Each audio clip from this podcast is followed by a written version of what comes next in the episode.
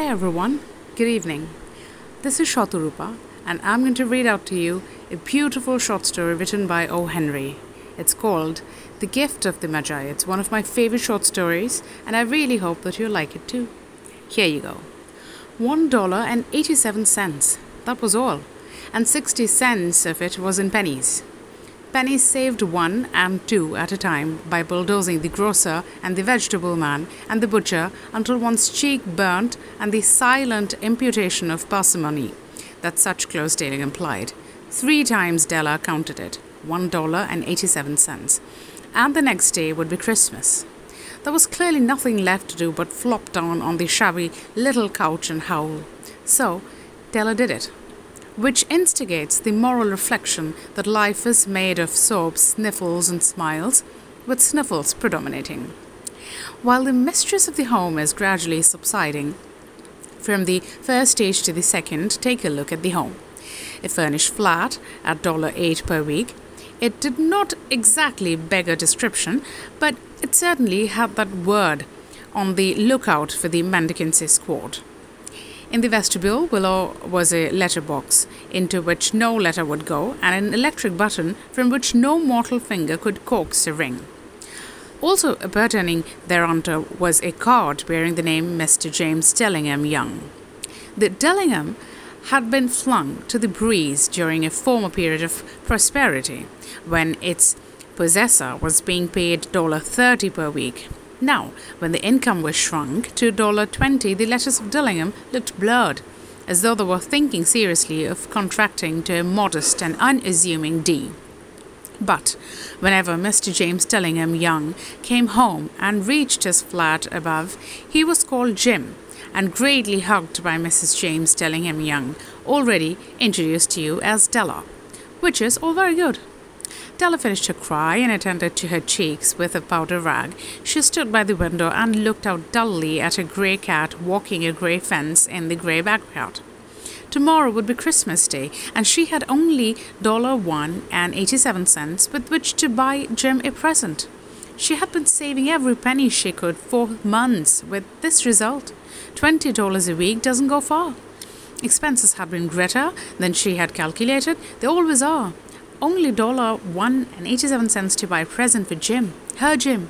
Many a happy hour she had spent planning for something nice for him, something fine and rare and sterling, something just a little bit near to being worthy of the honor of being owned by Jim.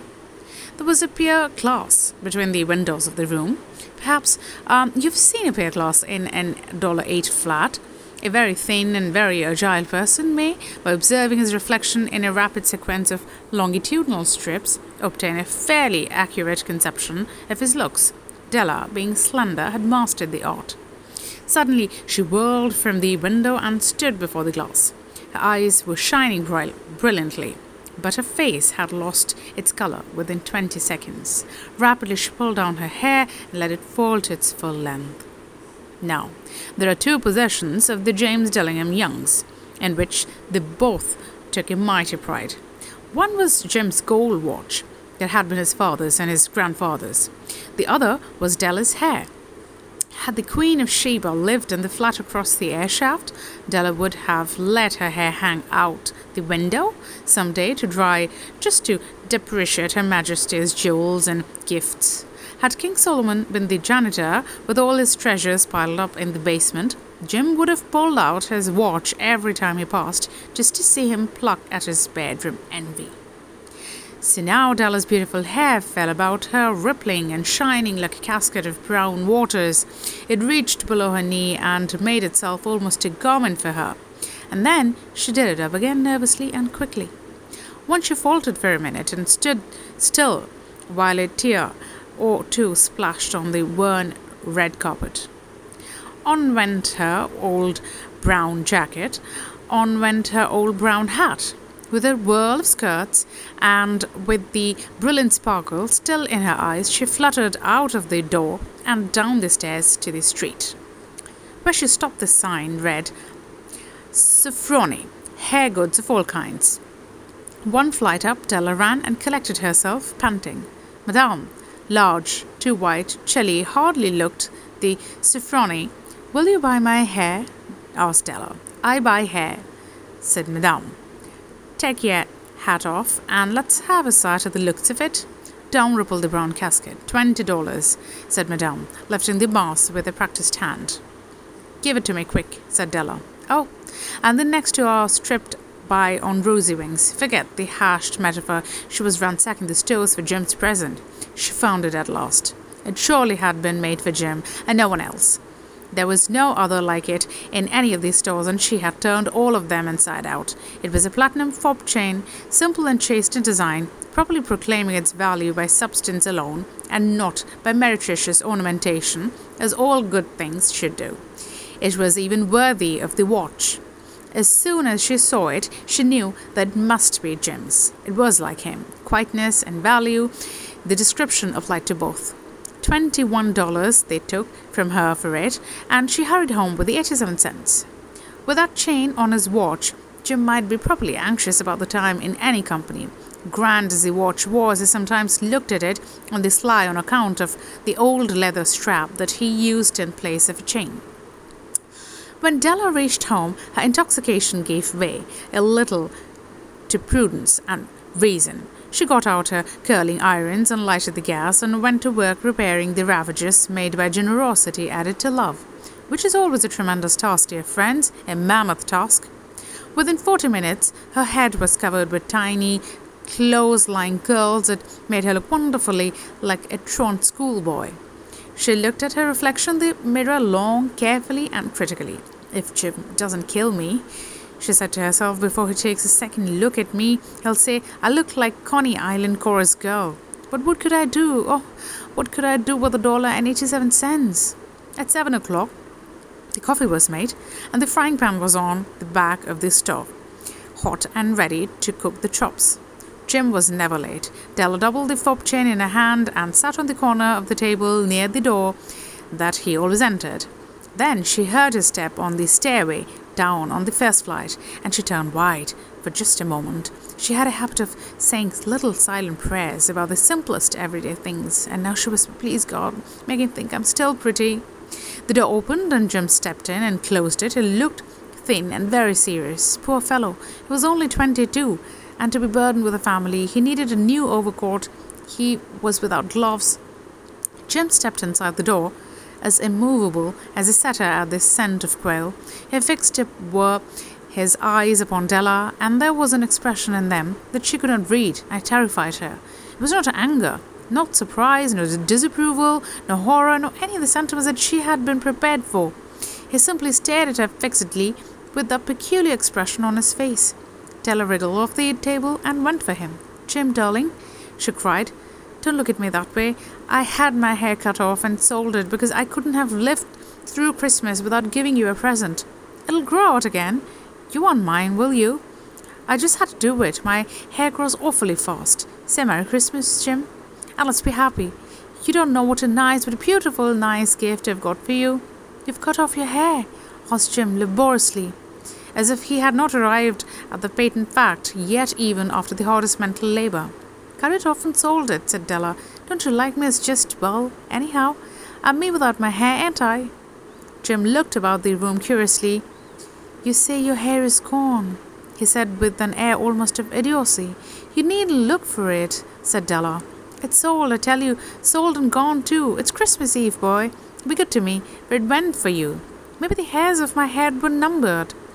She went on with a sudden, serious sweetness, but nobody could ever count my love for you. Shall I put the chops on, Jim? Out of his trance, Jim seemed quickly to wake. He unfolded his Della for ten seconds. Let us regard with discreet scrutiny some inconsequential object in the other direction. Eight dollars a week or a million a year, what is the difference? A mathematician or a wit would give you the wrong answer. The Magi brought valuable gifts, but that was not among them.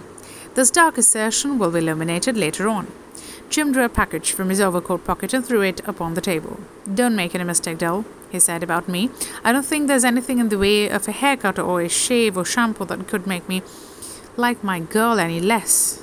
But if you'll unwrap that package, you may see why you had me going off for a while at first. My fingers and nimble tore at the string and paper. And then an ecstatic scream of joy, and then a loss. A quick feminine change to hysterical tears and wails, necessitating the immediate employment of all the comforting powers of the lord of the flat. For there lay the combs, the set of combs, side and back, that Della had worshipped for long in a Broadway window. Beautiful combs, pure tortoise shell, with jeweled runes, just the shade to wear in the beautiful vanished hair, the expensive combs she knew, and her heart had simply craved and yearned over them without the least hope of possession. And now they were hers, but the tresses that should have adorned the coveted adornments were gone. But she hugged them to her bosom, and at length she was able to look up with dim eyes and a smile and say, My hair grows so fast, Jim. And then Della leapt up like a little singing cat and cried, Oh, oh! Jim had not yet seen this beautiful present. She held it out to him eagerly upon her open palm. The dull, precious metal seemed to flash with a reflection of a bright and ardent spirit. Isn't it a dandy, Jim? I hunted all over town to find it. You'll have to look at the time a hundred times a day now. Give me your watch. I want to see how it looks on it.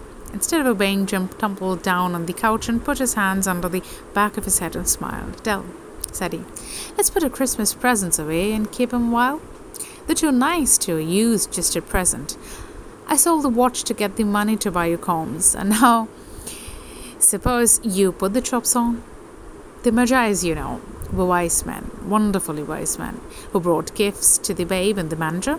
They invented the art of giving Christmas presents. Being wise, the gifts were no doubt wise ones, possibly bearing the privilege of exchange in case of duplication.